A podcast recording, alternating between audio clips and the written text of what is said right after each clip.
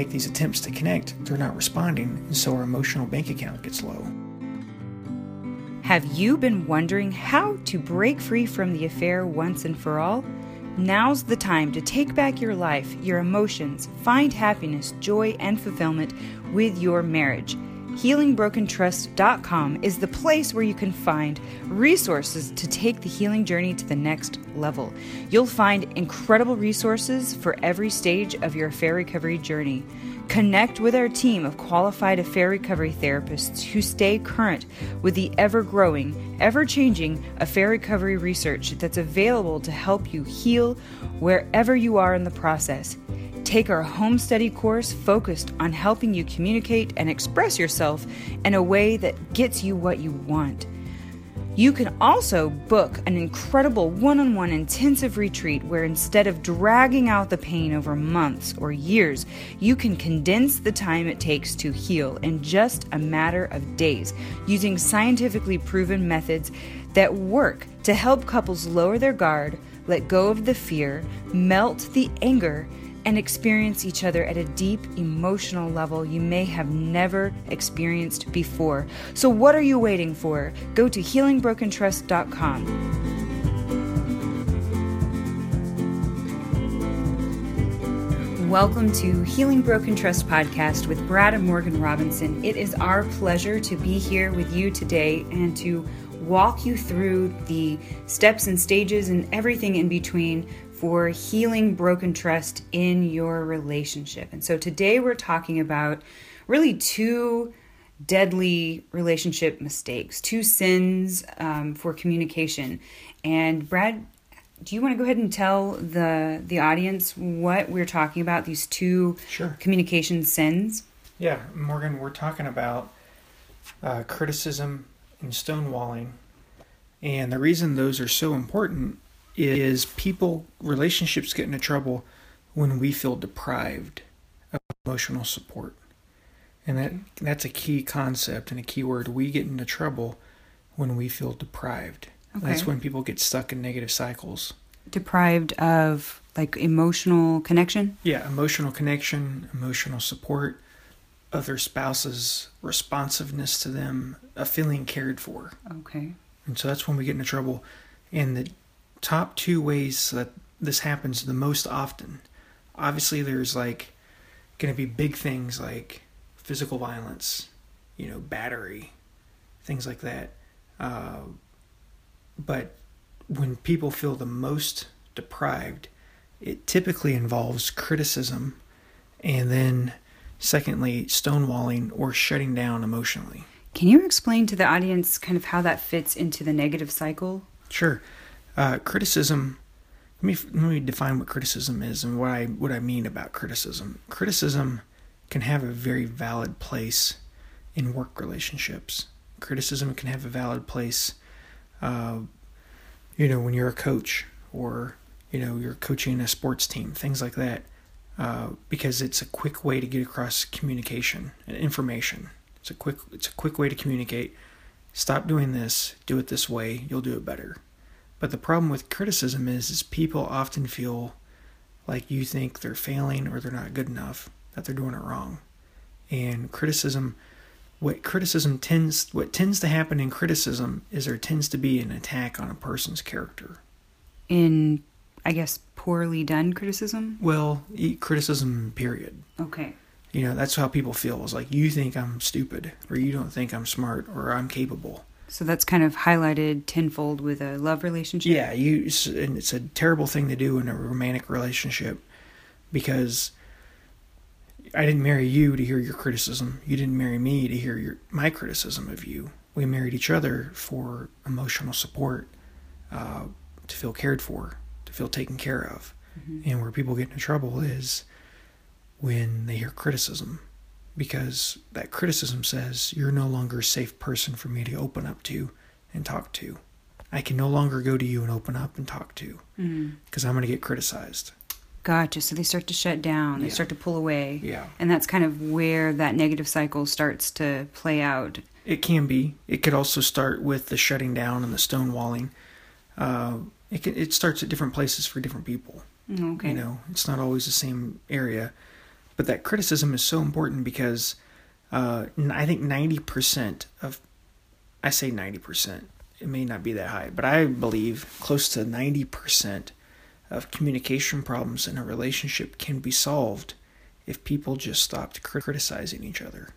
Well, how do they, how then do you suggest that people ask for wants and needs? Well, you don't go about it criticizing. Okay. You you can make a complaint. You start softly. Okay. You know, you start softly.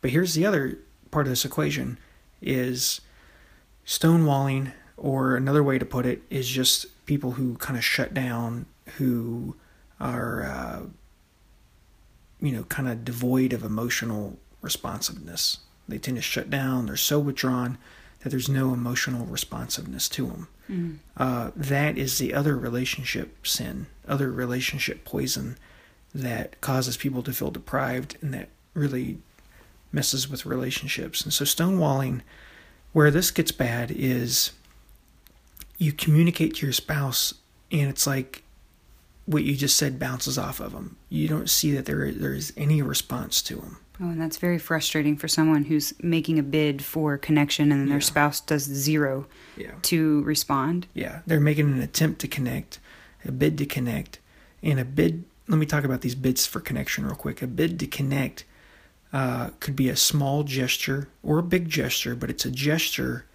uh, to show interest in, to show uh, appreciation, and to even inquire, "Are you there for me?" Mm-hmm. And so that's kind of a broad definition, but more in a more practical sense, a bid you could have over the course of uh, a ten-minute dinner conversation, maybe a hundred bids of connection.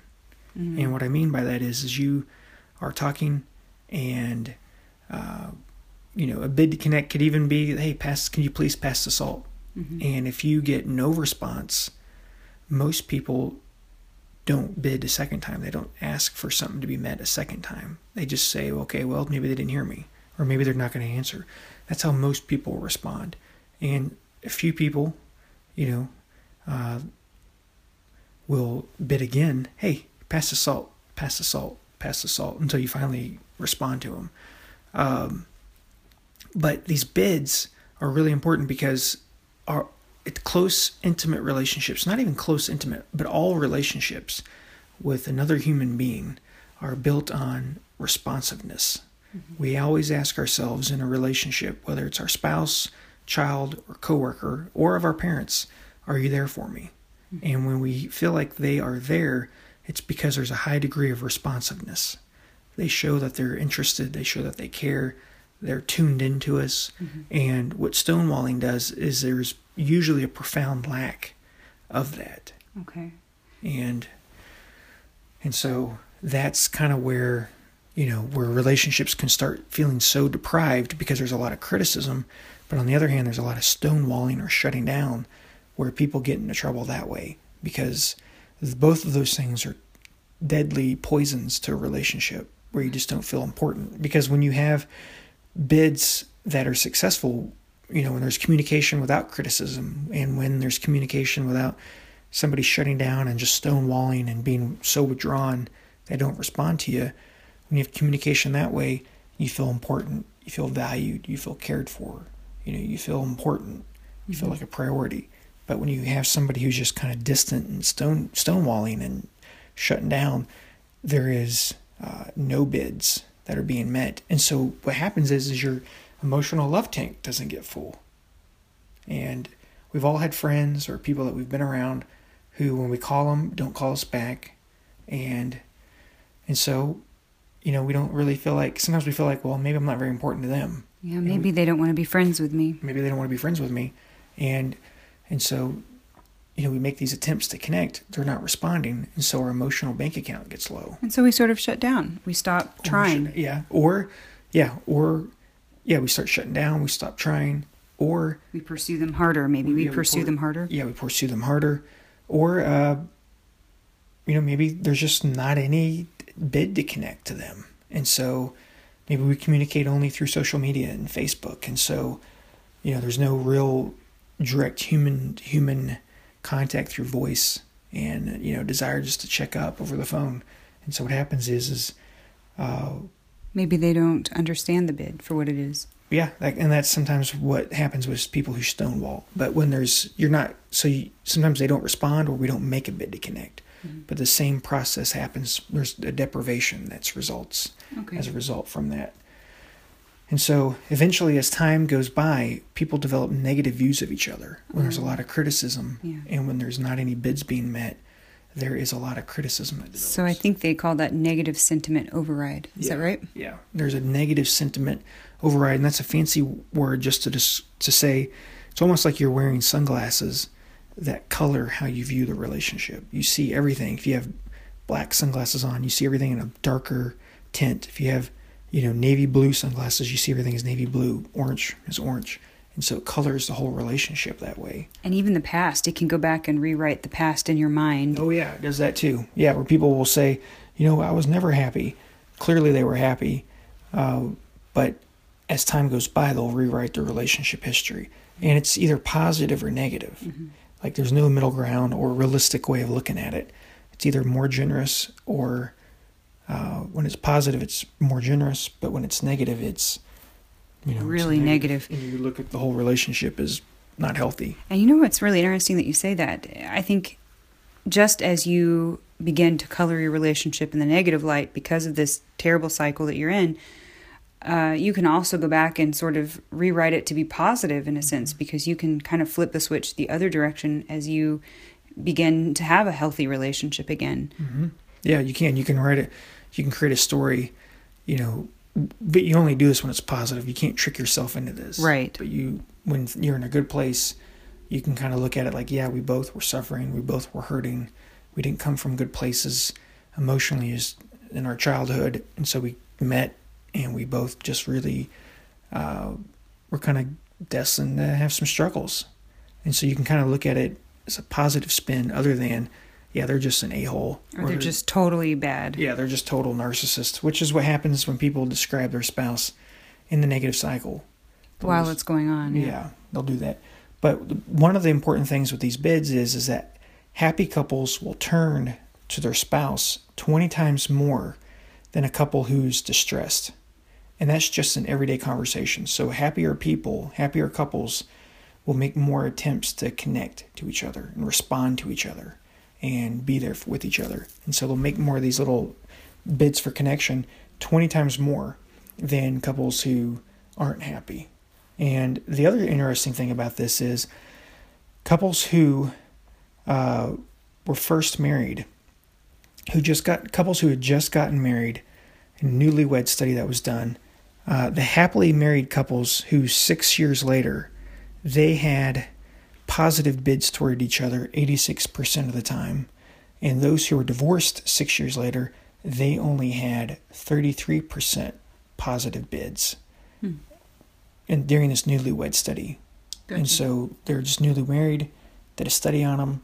Those who were divorced, uh, Who divorced six years later. divorced six years later, during that honeymoon period in their relationship, only made positive bids towards each other 33% of the time. Wow. And those who divorced uh, had that, but those who were happy had Even more. Yeah, they had 86% uh, positive bids towards So each other. So basically, what they did was they they brought newlyweds into a room and studied them at that point, and then followed up with them six years later. Mhm.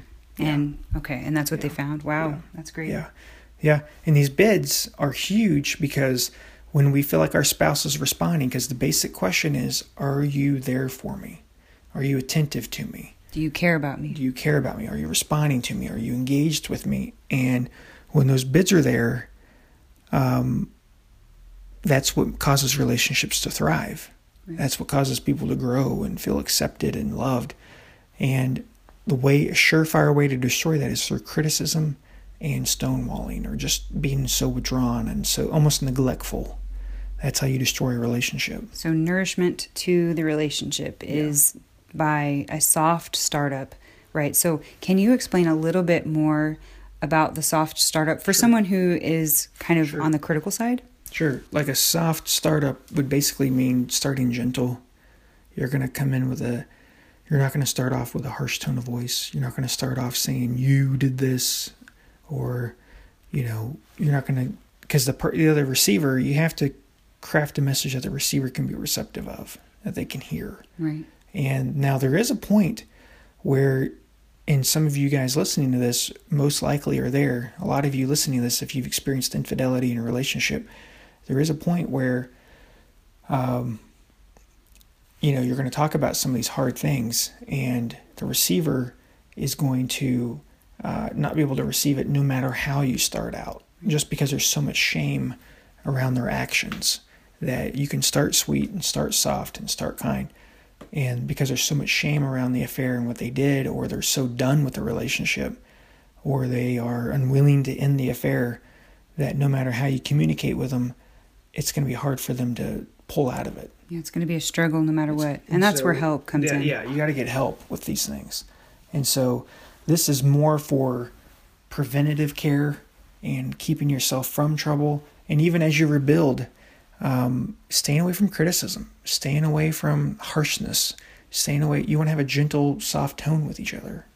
You know, one thing that I've noticed um, a lot of successful couples do in this soft startup phase is they sort of um, begin to speak to their spouse like they would a, a friend or a colleague. You know, I mean, our spouse is obviously a friend, but we reserve our niceties for everyone else. But then when we get home, we forget those niceties with our, our family. And what I mean by that is saying please, saying thank you, showing appreciation, um, asking nicely, like you would teach your toddler to do or your, your child. Say please, say thank you, take your turns, you know, be be kind in the best way you can. And if you struggle to do that, then maybe there's something to work through. I mean, maybe there's still bitterness, maybe there's still anger. Um, sometimes people, Morgan, sometimes people are so hurt, yes, they can't really have a soft startup, right? Because it's so hard. Yeah. And you know, when you're in that place, you got to go get therapy. If you're in therapy, keep at it. Right. You know, because you've got to get over that resentment, that hurt, that bitterness, to the point of forgiveness and letting, and also the point of beyond forgiveness, where you're letting each other back in. And so, right, there's precisely. a step beyond forgiveness, and that's letting each other back in. Because you can forgive and not let somebody back in, but sometimes there's so much hurt that you can't really respond with without anything other than stonewalling or without anything other than criticism and because you just don't have the, the necessary well, just, skills yet well it's it's you don't feel safe enough yet we're yes. talking about major trauma after infidelity and it's hard to do that but you got to go get help so you can so that you're really so that the one who strayed feels safe so the one who's betrayed feels safe because both of you have to feel safe to make this marriage work again, this relationship work again. And that's precisely why we do retreats and we do weekly counseling. We do coaching calls, things. If you have questions, if you want some help from an expert, then call us for coaching. Um, come for a retreat. Uh, you know, it's the same the same research that they did for week to week counseling with the methods that we use is the is the same outcome research that they find with these retreats. You just get to complete the process much sooner and see results much faster. So instead of spreading out the the process over months or weeks, you can do it over a number of days, um, a couple of days even. So um, you don't have to live with this for years the pain you can really you can recover from it in a very short amount of time. So seriously consider doing a retreat. It's one-on-one with our therapists we have three therapists. We have brad daniel and randy. Um, and so you are welcome to learn more about that at healingbrokentrust.com that's healingbrokentrust.com so um, that's just a, a quick reminder for you guys. Yeah and i want to say thank you for listening. This is always unfortunate obviously are going through this. This job gives me a great sense of satisfaction because most people work through infidelity and they actually become happier as a result. But you've got to end the affair and you've got to fully commit to working on things. And if you do that, you're going to find that you can be truly successful with each other. And so, thank you for listening.